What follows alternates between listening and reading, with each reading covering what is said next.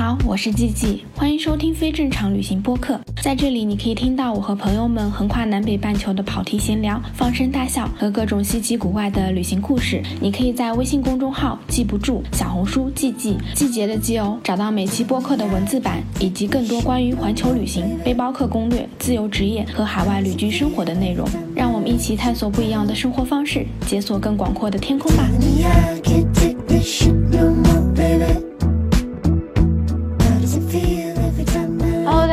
是季季，欢迎收听非正常旅行电台。这是一档横跨南北半球的旅行播客，带你用声音环游世界。今天这期播客呢，我跟小狼正坐在喀什的床上跟大家聊天。我们俩住在喀什一个非常有这种异域风情的一个房间里，然后我们决定来聊一聊我们刚刚结束的这个。北疆的旅行，因为超级超级超级精彩的。然后我们先请小兰来跟大家打个招呼吧。Hello，大家好，我是柴小狼。先跟大家就是稍微的 update 一下我们这个旅行的背景，就是六月份的时候，小狼来我家玩儿，因为我太热爱杨梅，然后被季季邀请去。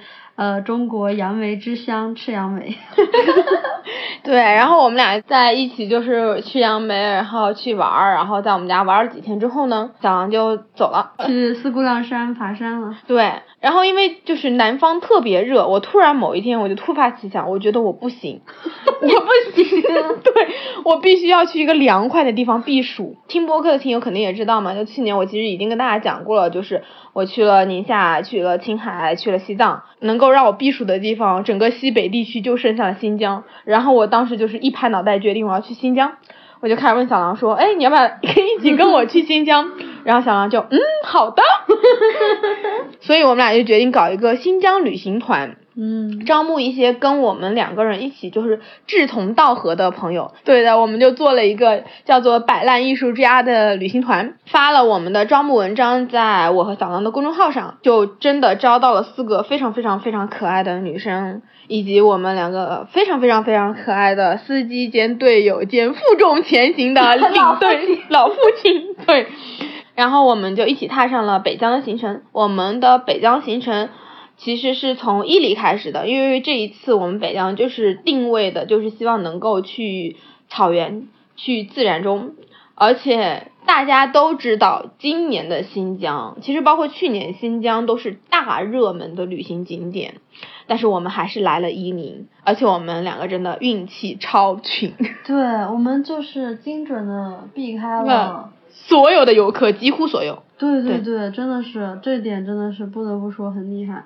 对，因为据说大半个中国人都在云南和新疆，我们都在新疆偶遇了很多我们很想见但是没见到的一些朋友。对的，你想我们的旅行是从伊宁开始的，光是在伊宁我就在街头遇到了两波朋友。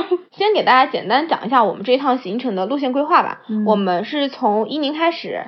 然后去了下塔国家公园，从下塔出来之后呢，我们又去了喀拉峻草原，然后从喀拉峻骑马去了琼库什台，在琼库什台的山上住了两天之后呢，我们再从琼库什台去了巴音布鲁克，走独库公路去了奎屯，然后再去了赛里木湖，最后回到伊宁，就等于是走了一个整个伊犁州的小环线吧，除了巴音布鲁克算是。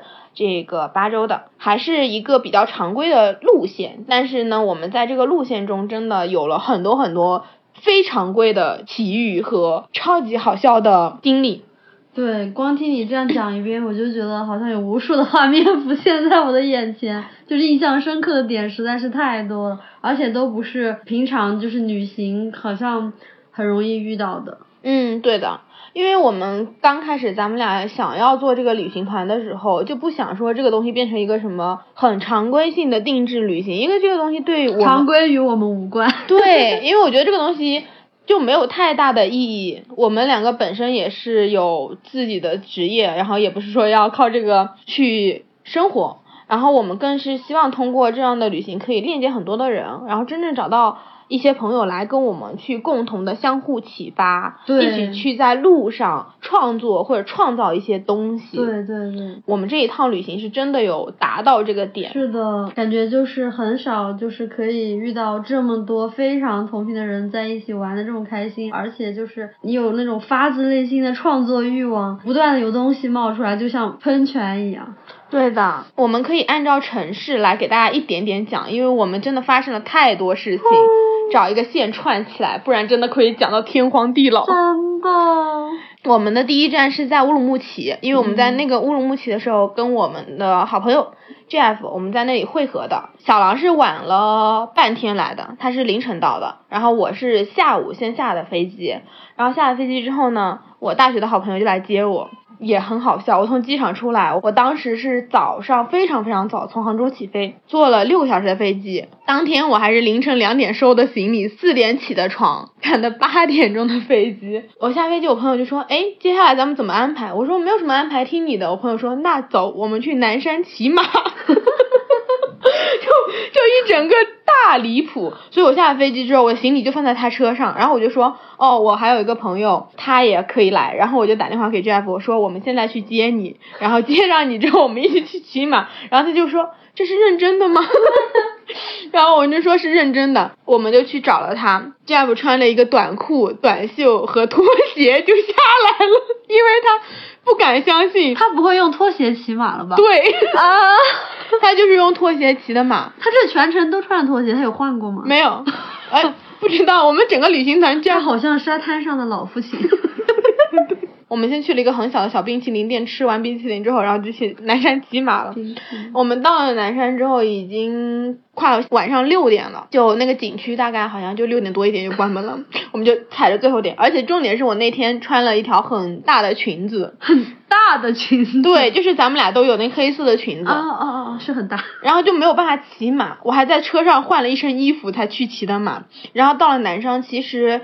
我们之所以来避暑嘛，乌鲁木齐确实晚上还是挺凉快的，所以南山又是在天山，它其实是属于天山山脉的，中间有很多沟，然后属于天山大峡谷的一块吧，特别冷，非常非常非常之冷。然后我就看 Jeff 穿的短袖短裤拖鞋瑟瑟发抖，最后很不忍心，我从我的行李箱上掏出了我的牛仔衣借给了他穿。当他站在那个南山的时候，他还问我说：“我们是真的要去骑马吗？”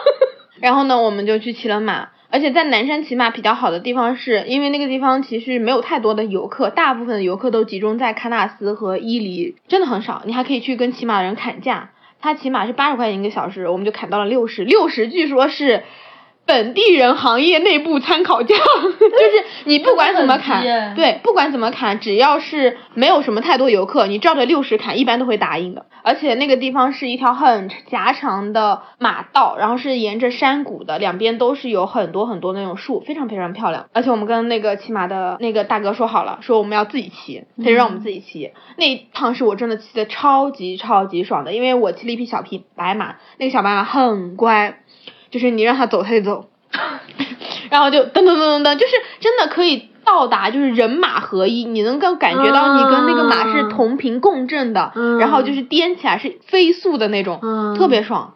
然后当时很好笑，很好笑是 Jeff 也不是经常骑马，然后他还骑了一匹巨不乖的马，他那个马就是走两步就要吃点草，走两步就要停一下，就是非常非常不乖，而且你就是使劲的让它。跑起来，它也是那种小步颠的那种欢乐小马。对，但是它就是不快跑，就是怎么你都驰骋不起来。它就是喜欢颠，就是那种慢吞吞。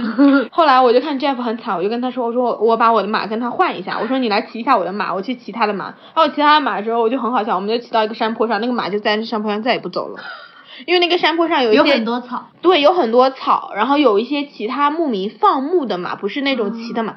哇，那个马仿佛找到了同类，觉得哦天呐，人家都在这里吃草，我也要在这里。这个是摆烂小马吗？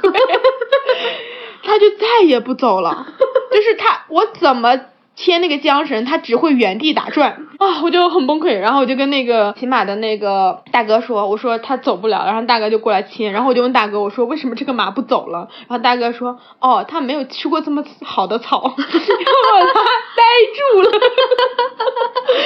我突然想到那个他们在那个海里打了一个鸡蛋，嗯，然后他们说鱼小鱼吃了鸡蛋以后回去写了一篇《桃花源记》，在寻遍海洋再也没有找到这个味道。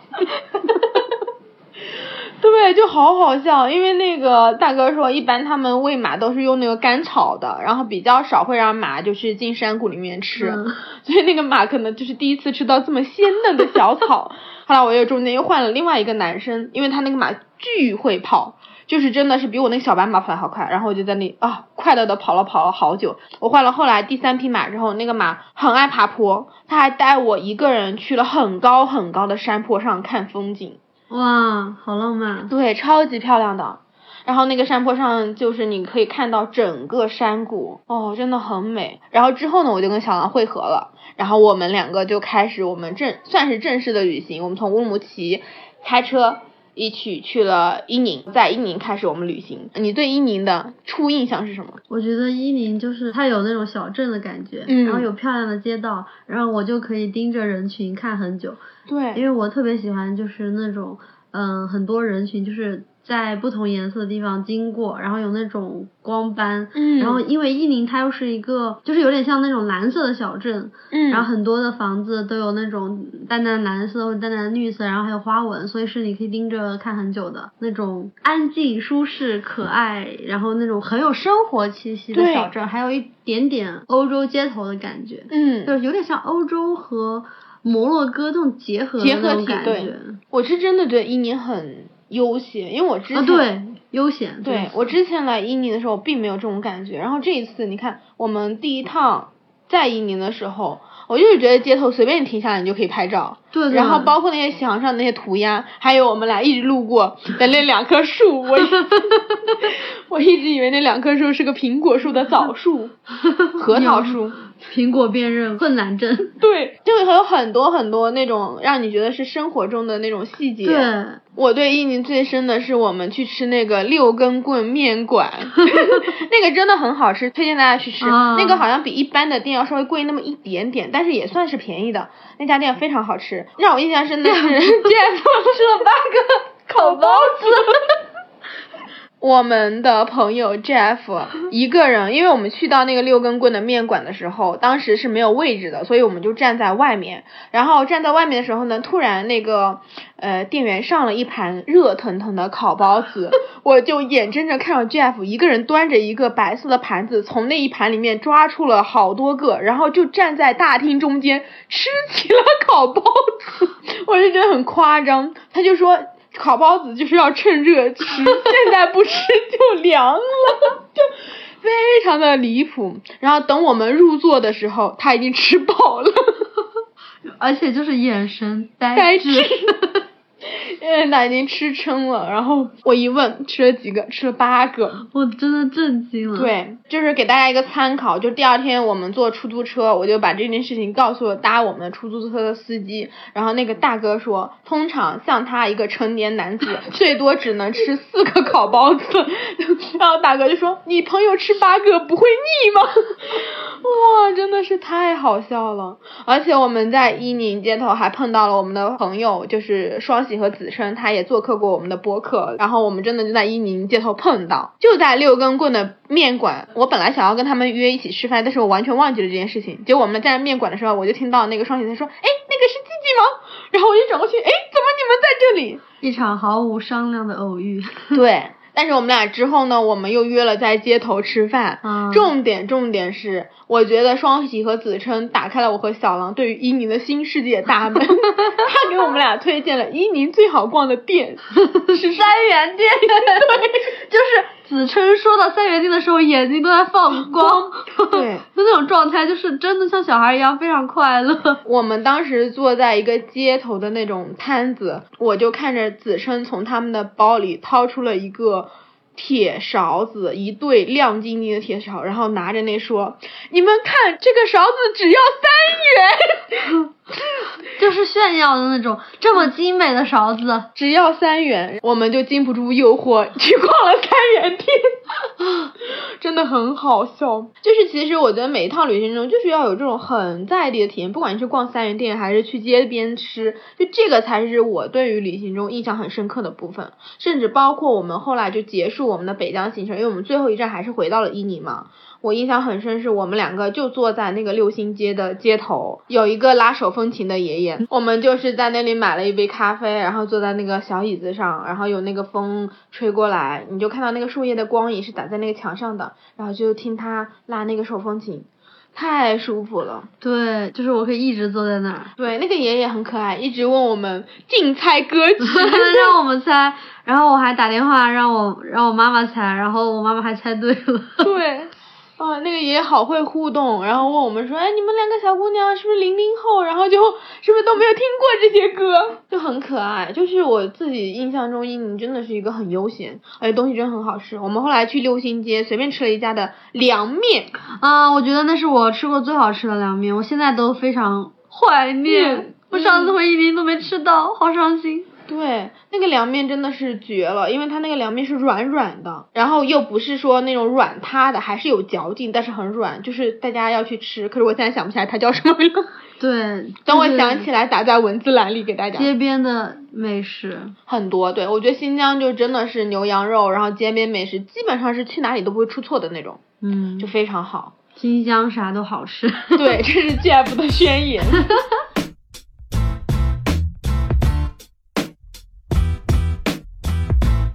然后呢，我们就从伊宁开始。我们其实这一次的我们的旅行团有八个人，加上我们的 Jeff 和勇哥，他是我们俩的司机兼领队兼各种其他所有的事情，负重前行的老父亲。对，然后我们就开始去下塔。其实下塔那一晚印象也很深，啊，印象非常深刻。对，因为我们当时去下塔去住了一个蒙古包，嗯，当地的毡房，而且是我之前来下塔的时候在他们家骑过马。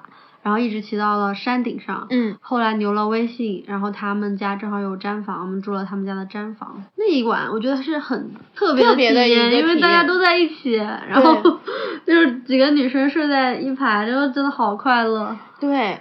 因为我们就是住那个大通铺，其实就在地上打，他打那个被褥，我们就把被褥铺在地上，然后地上还有地毯，然后大家就这么一盖，就秒速回到大学时代的那种感觉，像是你跟你的朋友，然后在寝室的那种上铺，然后互相聊天的那种，啊对对对对对，就是两个上铺，聊着聊着头对头，对对对对对，就是这种感觉。就超级开心。其实我们去下塔的时候，下塔是真的景区人非常多的，但我们真的运气超群。我去下塔的时候，我们是下午大概五点半的时候到。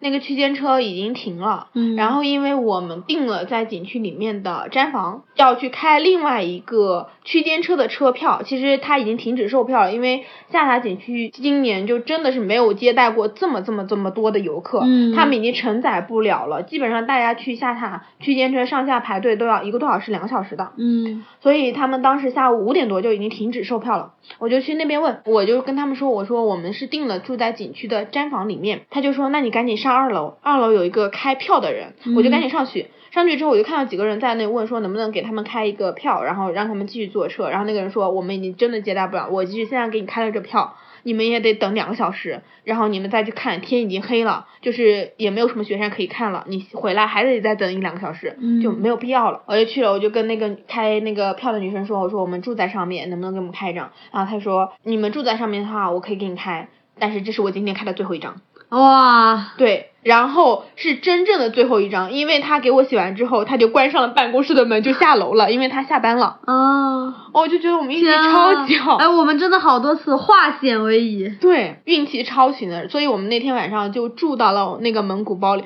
重点是你还记得吗？我们去坐那个小巴车，因为它会有一个小巴车从景区的大门口送我们去那个哦，我都快忘了，就是我们在粘，我们粘了那个蓝牙。对，我们在那个小巴车。上，然后我们请那个司机，他有那个麦克风，然后他就说让我们用那个麦克风，我们就一起在那个车上唱歌，那个是超级。然后还有一个小学生点了《孤勇者》。我们一开始很好笑，因为不知道怎么连蓝牙，所以我们就用我们手机对着那个麦克风公放放那个《孤勇者》，然后全车的人不只是我们八个人，还有一些就是其他的朋友就跟着我们一起唱歌，感觉整个车在下塔的那个角路上都要摇晃起来。对，就超开心，而且那个司机师傅也很开心，对他非常开心。最后是他还让我连了他车上的蓝牙，然后我们还一起唱王心凌的《爱你》。对。就是那一路，虽然其实那个车要开四五十分钟，我感觉过得超级快，嗯嗯嗯，就每个人在疯狂的唱歌。其实那天我们到的时候挺冷的，因为下塔真的是晚上很冷，就是你住在那个毡房里面都感觉那个风在吹，特别冷。然后你就要把那个毡房的门关起来。我们那天晚上还一起吃了烤肉，嗯，对，吃了抓饭，因为其实他们都是有一些食物可以吃的，只是比较少，也选择没有那么多。然后一起喝了乌苏，对。当天我们就所有人穿上了羽绒服。对对对，然后我记得就是我们在毡房的时候，第一次发现原来我们是行社摆烂团。对，就是大家都开始疯狂拍照，因为毡房这样围着，然后那前面有一个门，然后透过那个铁门，然后坐在那里。就是特别有故事感，很有大片的感觉，对，所以就是我们三四个摄影师在毡房这边拍照，然后大家坐在门那边依次拍照。你回头一看，四个摄影师同时举起相机，非常专注的在拍摄。对，而且 Jeff 和勇哥。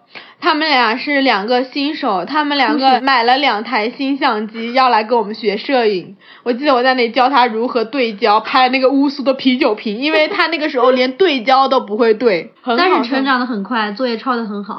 对对对对，后面出的片子。巨好看，大片。对，然后我们那天还在外面拍了张，那个蒙古包就有风，大家走在草地上，你还给我拍了张超级好看的照片。嗯，对，就真的很美。我们整个旅行团，我们那天晚上是应该小王来讲，我们做了一个写下问题的一页，对吧？对对对，就是因为我们这次旅行虽然是摆烂艺术，但其实我们对摆烂的理解跟大众对摆烂的理解是不太一样的。我们所认为的摆烂是。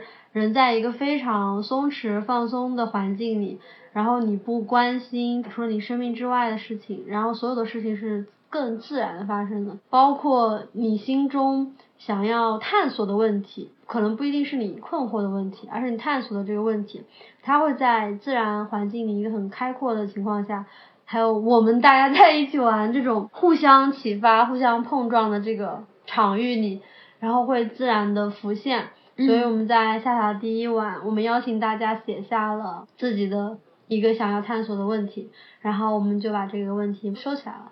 大家在旅程结束的时候，我们才让他看看自己的问题。对，其实我觉得就是小狼说的有一个点是那天我印象很深的，当你写下那个问题，你提出来什么样的问题是非常非常重要的。对对对，关键不在于问题的答案，而是你提出什么样的问题。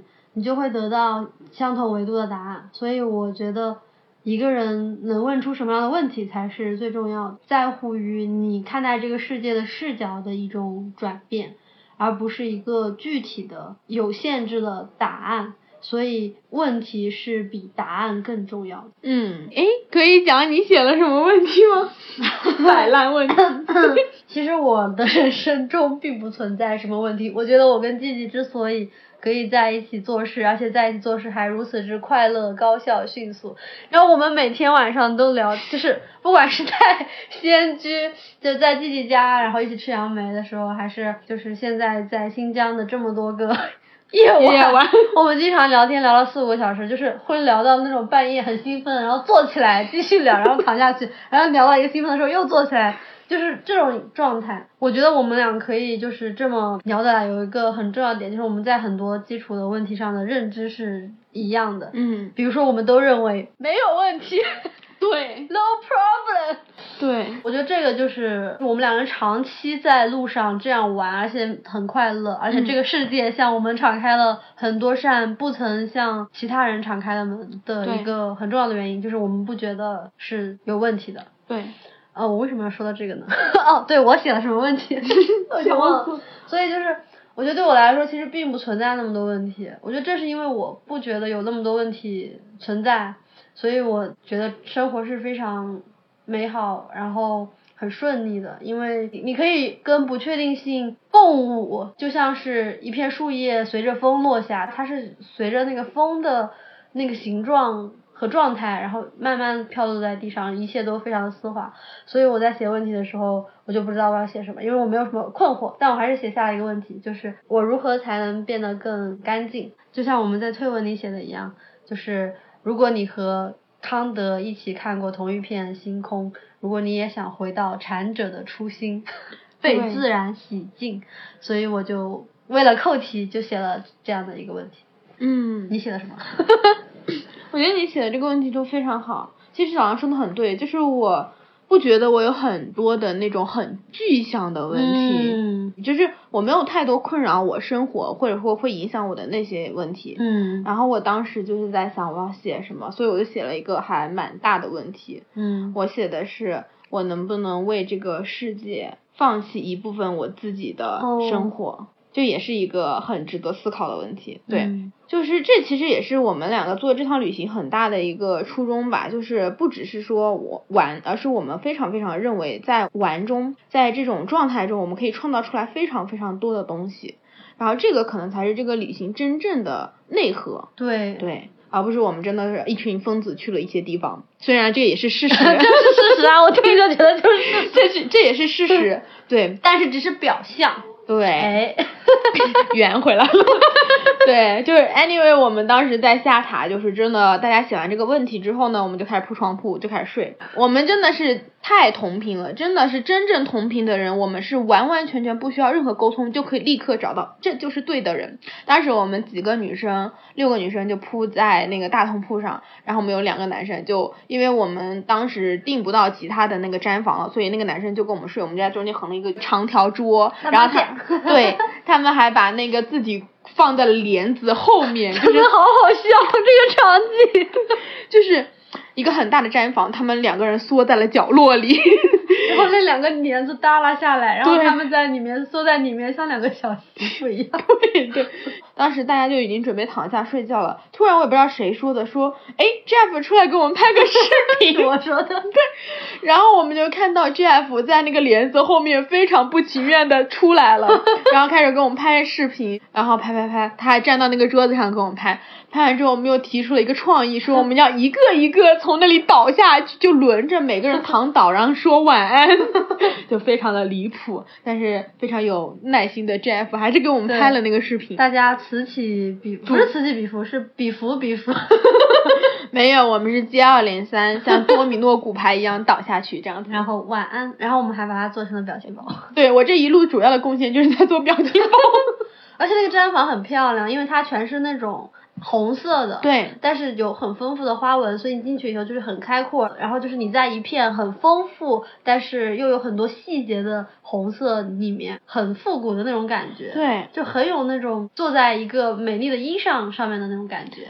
是的，我们在开始规划这个行程的时候，我就非常非常坚持，我们一定要去住那个毡房，就是因为这个东西是哈萨克族他们很有特色的一个东西，然后也是我们自己其实很想要去体验，因为它才是跟我们日常生活不一样的。如果我们出去了，每天都在住酒店，你是无法感受到。当地的这些文化是什么样子的？对你就是在不同的环境里，你才能够有不同的感受，就是需要有这种快乐。虽然说毡房的条件很辛苦，因为它其实没有办法洗澡，它只有一个很简陋的卫生间，但是完全没觉得辛苦。对，但是就是你在和朋友一起晚上在星空下，然后两个人虽然裹着大衣，然后走到那个洗手间的路上，抬头就是银河，那个是非常非常美妙的。然后就一起排队在洗手间外面等，这也是非常美妙，因为你就有了这么一个机会跟大家一起聊天。嗯哇，那个是我真的觉得啊特别美好。嗯然后第二天起来，我们就发现我们边上有好多小牛、小牛羊，新疆小牛真的长得特别可爱，就是它们是那种白白的小牛，对然后长得有点像小鹿，但是又比小鹿更稚气一点，因为牛的脸会更宽嘛，嗯就它的眼距和脸都更宽，所以就显得笨笨的。蠢萌小蠢萌对蠢萌小狗小鹿的那种非常清澈的感觉，然后就是觉得为什么一只小牛都长得这么眉清目秀？对，而且他们的小羊就肥嘟嘟的哦然后我在那里用了我人生中最好看的一个表情包，因为我在那里追小羊，然后那个小羊一直在前面跑。对，我拍下那个视频，然后弟弟说，啊，我怎么可以这么可爱？对，我真的看到那个视频，我觉得我就是会发出感叹：天哪，我怎么那么可爱？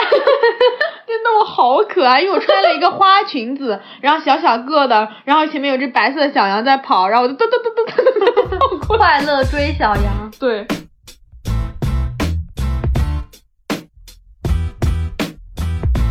然后我们第二天其实就是去下塔景区的嘛，因为我们住在那个景区里面，所以我们就是很好的避开了所有的游客。因为下塔是这样子的，它的区间车永远是九点发车。九点发车的话，它是从景区门口，但是从景区门口到达你真正开始徒步去看雪山的地方是需要一个小时的。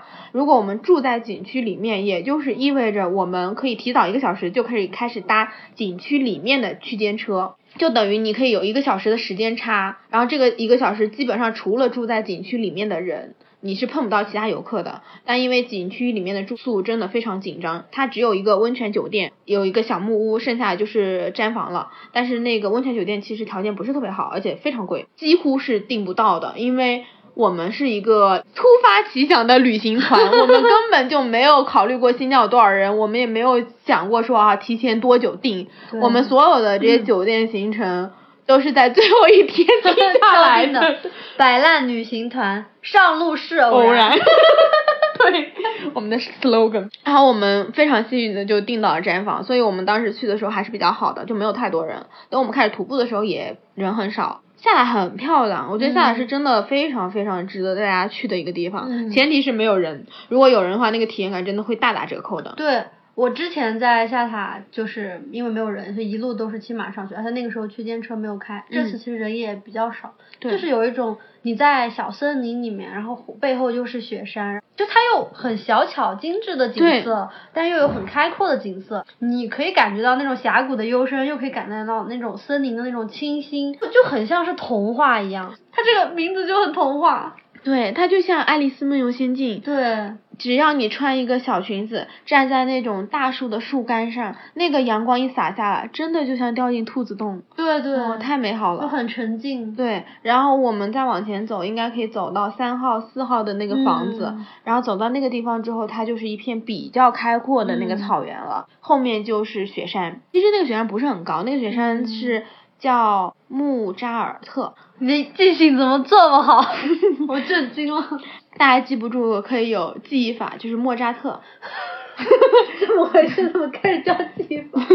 这个卷是卷王，就是我们这个跑偏播客。就 anyway，就是他叫莫扎尔特，然后那个是海拔是三千六。它其实下塔是下塔古道嘛，它后面是连着乌孙古道的，就是往琼库什塔是当年大家想要连通南北疆，就只能翻过这么一座一座雪山，然后翻过这些打板才能够从伊犁这边走到南疆。然后全长是一百二十公里，很多人其实会去徒步的，包括我之前也想过说啊，我可以去徒步，徒步大概徒步七到十天，然后走完全程也很美。这么久？对，很久，因为一百二十公里嘛，而且都是翻雪山的那种，还是挺难走的。所以呢，我们去那个下塔景区看到的，在那个四号房子的时候，就是你能够看到整个雪山的全貌，然后那片草坪上就很像是那《傲慢与偏见》，就是很像英剧里面那种庄园的那种风格，嗯，好好看，真的，强烈建议大家来新疆一定要备上各种好看的小裙子。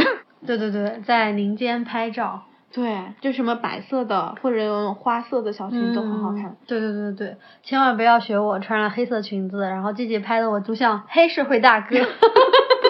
真的太好笑了，所以下塔我觉得是很值得去的，而且体验感也很好。嗯，对对对。可能我们运气太好了。然后我们当天就是差不多，我们上午就逛完了下塔，就中午下午我们就开车去了特克斯。嗯。在特克斯我们其实是住了一个酒店，但那个酒店还不错，对，有山景房。对对对对对。然后还可以看到天鹅。嗯。在闪光的夕阳下。对，然后因为我们是有两辆车嘛，我跟嫂嫂其实是坐的不同的车。然后我可以讲我的这一趴，就是我在从下塔去特克苏的路上，就是那个路很漂亮，它有很多很多油菜花，很多很多向日葵，嗯，它就是完完全全那种田园风，而且那个颜色它就是嫩的，它就是像卡通一样的颜色，嗯，真实的。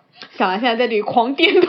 对，因为你不说我都有点印象模糊，因为我们说的这是几个点嘛，嗯但是连上这几个点的这几条公路，就真的是我们这个团大家说的最多的一句话就是“美”这个字我已经说说累了说厌了，就是一路上的那种风景，就像是流动的油画一样，对，梵高的那种感觉啊，真的是太美了。因为我们一开始从伊宁，然后去到那个下塔，我们走的是一昭公路。一昭公路其实很漂亮，被称为小独库，很多人都去独库，所以这也是给大家一个 tips 吧，就是因为独库公路真的很堵。嗯，即使我们后面走了一小段，我们都觉得它是比较堵的。虽然我们没有碰到那种特堵的，嗯但是我们还是小小的堵了一下。但是我们走一昭公路的时候，这真的非常非常漂亮，而且完全不堵车。对，而且一昭公路它有很多那种很开阔的那种大片大片的非常治愈的那种绿色的小森林，对，然后在远山的那种地方，然后看了以后就会觉得我永远可以被绿色治愈。对，就推荐大家走这条路，然后你就可以避开就是人很多的。嗯我其实很羡慕，就快到特克斯的时候，你们去买了瓜，就在啊新疆一定要做的一件事情，就是你要在路边买上西瓜、哈密瓜，然后在路边吃。对，还有那种绵绵瓜，白色的 绵绵瓜，那也是哈密瓜的一种。对，就是它，它就咬下去就跟没软咬一样，软的对就是那个是超细腻。对，那个是黄色、浅色的那个，嗯然后有条纹的那个是加湿的哈密瓜。嗯。对，两种是不一样的。然后西瓜，因为小狼他们先快到了，哦，对对对，就是我们在那个小河边，是坐在那个米白色像像米浆一样的那只小河，坐在那个小桥上，然后就是几个人捧着西瓜，非常开心。对，然后西西还说啊，可以在这里待一天，然后有羊过会过来，然后我们就吃着西瓜，然后在那边像小孩儿一样踩水。对，因为我看到你们在群里发那个照片，我现在觉得天呐，我也要去那里，太美好了。嗯，而且那个就是河的颜色，就像最后我们走独库，它它那个河的颜色浅翠色的那种翠色，但是嗯又是像米浆一样那种，有一种朦朦胧胧的那种翡翠感。对，就好好看。我真的觉得新疆和西藏都是那种最美的风景，在路上的那种。真的，美这个字我已经说倦了，真的。然后我们呃在特克斯住休整嘛，第二天我们从特克斯去了喀拉峻，因为我们整个团的人每个人都很爱马，很爱骑马。嗯当时我们是打算从喀拉峻那里骑马去琼库什台，因为当天我们是决定啊要住琼库什台。然后呢，我们真的很幸运，其实喀拉峻很好看，但是其实喀拉峻景区人还是比较多的。我们坐了几个景区那个接驳车到那几个什么猎鹰台、鲜花台的时候，还是挺多游客的。嗯，对对对，然后我们到了那个猎鹰台，风景还是好看的，我觉得其实喀拉峻是好看的。喀拉峻给我印象非常深刻。对，但是我们在喀拉峻那个景区，我觉得那个景区就是人人太多，嗯，所以去只是我们这个美好印象的一个其中一个跳板。对，强烈安利大家去喀拉峻，就是一定要骑马，而且不是在景区骑马那种。我们是定了从喀拉峻到琼库什台的那个骑马的行程的。但很好笑的是，我们去到那边的时候，因为游客实在是太多太多太多了，所以呢。那个马队，其实我们前一天已经再三跟那个马队的队长确认，他说哦会把马留给我们的，但是我们去的时候马还没有回来，马还没有回来，是在山坡吃从来没有吃过的青草吗？是在山坡驮，他这辈子从来没有驮过了这么多的游客。就反正我们到那之后，那个马队队长他是一个很高大的一个哈萨克族大哥，然后他就跟我很不好意思说啊，我们这个马还没有回来，你们要在这里等。然后我就开始跟那个大哥撒娇卖萌，然后我就跟大哥说，你看我们都是女生，然后太阳这么大，而且我们昨天已经跟你说好了，我们就是想要骑马。然后那个大哥就很好笑，他一开始说你们就可以在这个山头骑一骑，然后我就跟大哥说，我们的行李都已经运到了琼库什台，如果我们今天不到琼库什台，我们的行李全都没有了。这一段太好笑了吧？然后大哥就非常的无奈，然后大哥就说：“ 那这样子，就是我给你找一个车，我把你们这群人带到另外一个地方，那个地方 就是离喀拉峻草原有一些地方，其实已经离开了景区，偏向于他们在这个草原上生活的牧民那边。然后那些牧民家里是还有其他马的，他说我在那里给你们找六匹马，你们再骑可不可以？然后我当时想了想，我就问那个大哥，我还很好笑，我说：那你如果开车送我们去，我们需要等吗？然后那个大哥说，我可以现在就给你安排。然后这个时候来了那个马队领队的第二个领。领队，就是第二个领队就是开车送我们去的那个领队。嗯然后我当时我就问他了，我说那你现在能送我们去吗？然后他说马上马上。然后我还很好笑，我说马上是多久？然后那个大哥就回我说，他说我们新疆人马上一般是半个小时。马上就上马。对，但是他也很好，其实没有半个小时，就没有几分钟，然后他就开了一辆车，哎，我们真的很好笑，他开了一辆那种大的越野车，但是我们当时是有六个女生，嗯，于是乎加上那个大哥七个人，我们硬生生七个人坐进了那辆车里。对，此处提醒，这不是一个，嗯、安全的行为，大家要对对注意，但是这个很快乐。我们就在后排坐了五个人，但是我们那段路很短啦，就是可能就才十几分钟。对，然后那个大哥就把我们从那个观景台上载下去，载到了一个我们也不知道在哪个地方。对，就是我们经常会突然间聚到一个无人之境，对然后就是美到大家都想要在那边永远待着。对，而且我们在这个路上就看到了好多马，然后还有好多牛跑过去，因为我们过于嗨和兴奋，我们几乎做到了见到每头牛和马都在哇哇哇。还有那个小羊跑过去，它那个屁股一颠一颠的，然后我们大家都在看那两只羊的屁股。对，然后大哥就在那里狂笑，大哥就问我说，他说你们想不想去看小马？后面一群人根本就没有听到，然后我就跟他说想想想想想去，然后他就带我们绕了另外一个山头，绕到超级美。对，绕到那个山头，那个山头有一个牧民家里，他还给那个牧民打电话说，我带了一群人去摸一下你家的小马。对，就非常好笑，因为小马就比较野嘛，然后所以他是拴在那个呃栅栏那里的，一头一头拴在那里。然后那个大哥非常好，他自己先去牵住那个缰绳，然后再让我们每个人去摸那个小马驹。小马驹好可爱，小小的，哦我觉得小马、小刘、小羊都是超级可爱可爱。心头宝。我们摸完小马驹之后，真的很莫名其妙，就突然之间这个大哥就说要带我们去去摸小马驹，他就带我们去了一个地方，然后那个地方有一个很漂亮的秋千。对，那个秋千就在山坡的顶上，然后你如果从后面看，你就感觉你就是在在一个天上天荡秋上荡千秋千，对，嗯就后面就是蓝蓝的云和天，哇，太美了。对，就是你站在下面的时候，看到大家好像是在天上荡秋千，然后你真实去荡的时候，它就是在好像你在山谷上荡秋千，对往上是天空，往下是山谷。让我想到之前在加州跳伞的时候，就是它有一面是海，有一嗯面是绿洲还是沙漠之类的，嗯就是两边景色是完全不一样，嗯，就是那种感觉。哇，反正就是真的很漂亮哦，超级好的，就是那个地方就真的是一个游客都没有了。对，就是喀拉峻当时的人满为患，就是楼梯上面你走几步可能都要碰到个人这样的一个场景。结果我们阴差阳错，就是去了另外一个山坡，然后就是那种大片大片的那种景色，全都是那种连绵不绝的那种绿色的那种山坡、草原、草甸，站在那里你都会感觉到心就是驰骋了很远。啊，真的好好啊！然后后来就是我们的马就到了，我们就开始上马。然后我们帮我们牵马的那两个就是骑马的领队，我觉得他们两个也超级超级好。对，对 我的马，我的马下坡的时候一步跳三步，每次下坡都像在坐月亮船一样。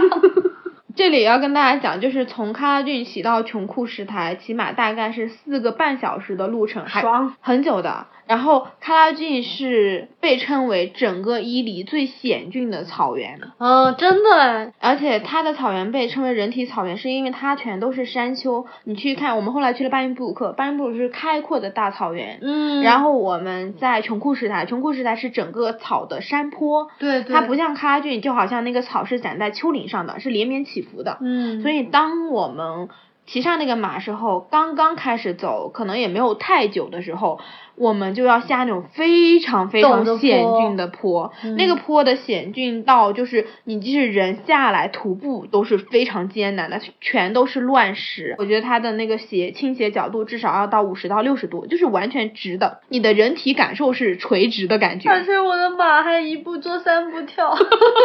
真的，然后全都那种石头，那个路又很小，其实就完全是没有路的，就是那种马道很窄的那个马道。然后我们就要从整面山坡上走下去。当时我记得我们另外的两个朋友，就是宁宁还有那个 Muse，他们两个在那个马上，就是完全就是吓死了。宁宁后来说，他说我要知道这个马是这样子的，我是绝对不会来骑的，但是我上都已经上来了。而且大家都好爱自己的小马，宁宁一上来就跟他的马建立了亲密的关系。对我们每个人都在跟马聊天，还给它起了名字。嗯，我的马叫白头。白头是是他们告诉我的。对，我的马叫冰美式，我起的，因为我当时好想喝冰美式。哦，谁的马叫缪斯？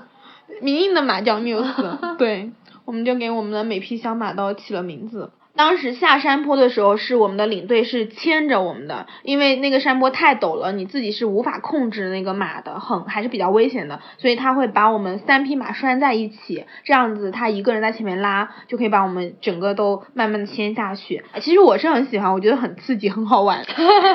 然后下那个坡的时候，你就完完全走在森林里面。我觉得骑马的感觉非常好，就是你的心里面没有其他的东西，你跟这个草原、这个森林还有这匹马都是融为一体的。对，而且你能够感觉到马是能够感觉到你的感受的。对，我的马后来跑的都浑身是汗，了我的裤脚都沾湿了。对的，当时我们就是下了好几个很大的陡坡，就是等于我们其实是在翻山嘛。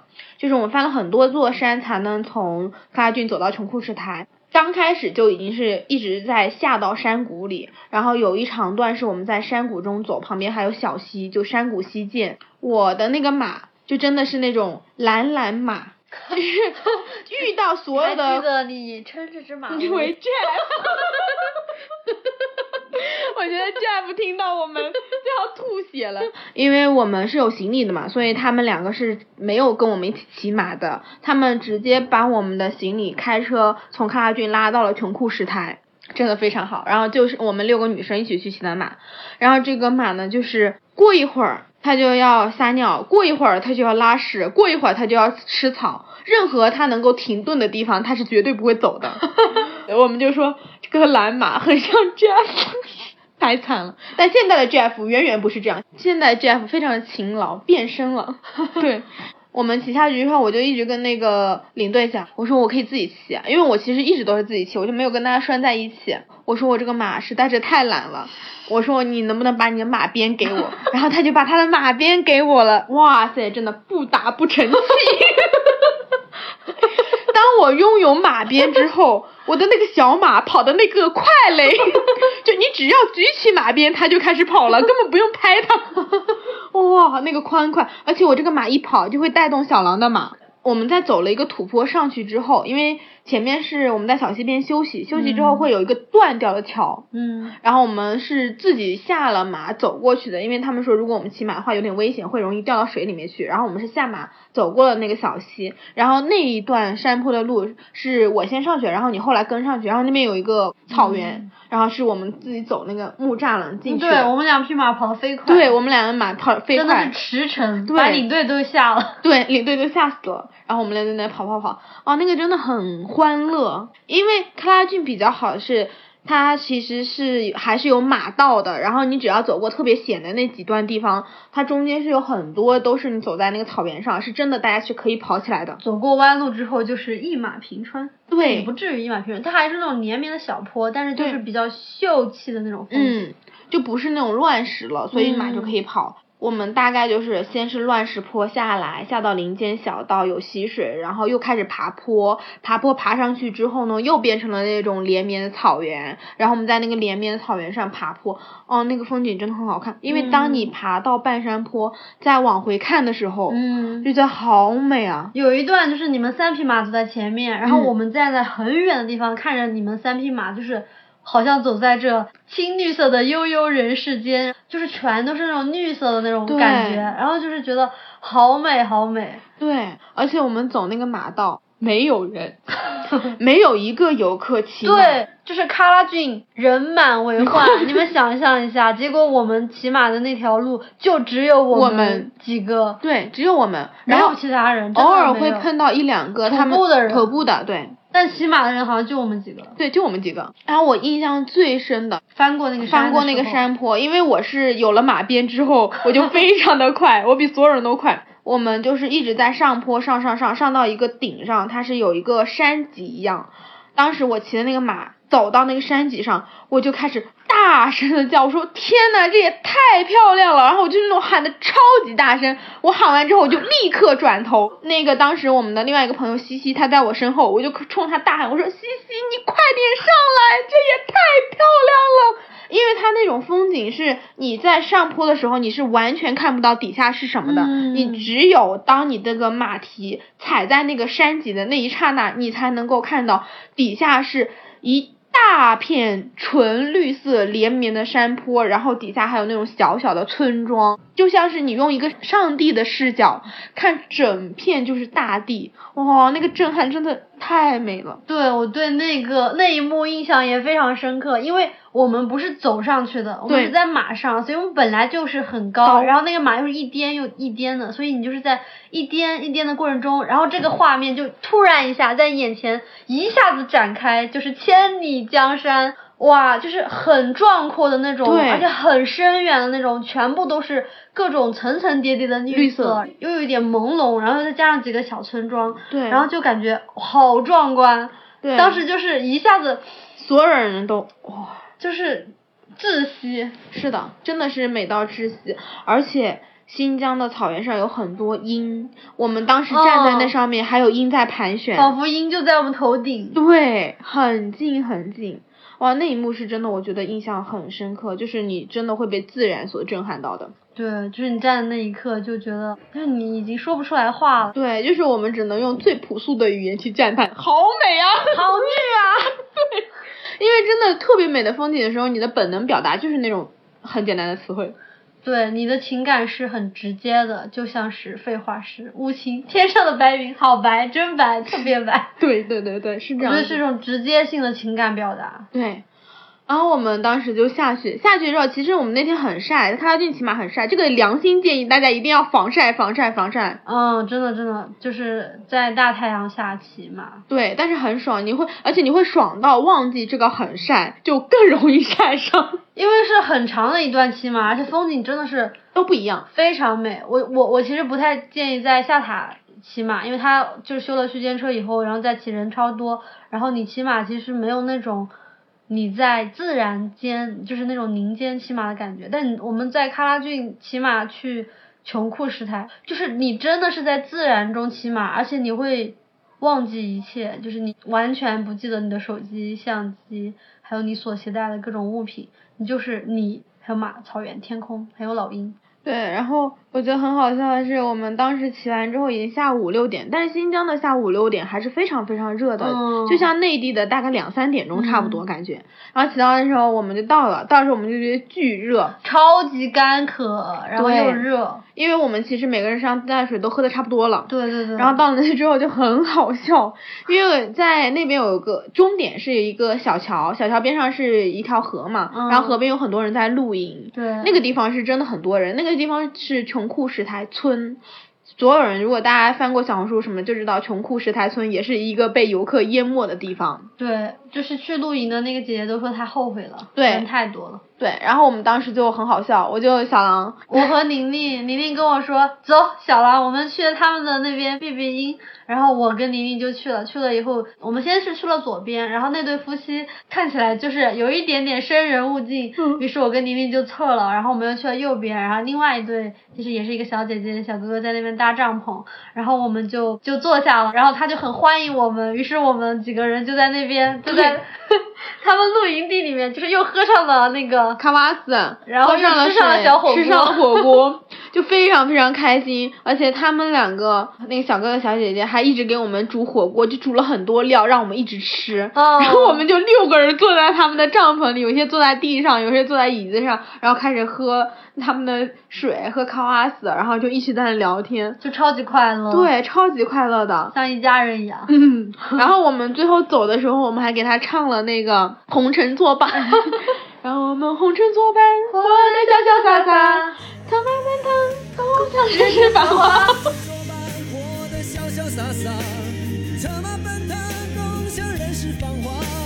对酒当歌，唱出心中喜悦，轰轰烈烈，把握青春年华。让我们红尘作伴，活得潇。潇洒洒，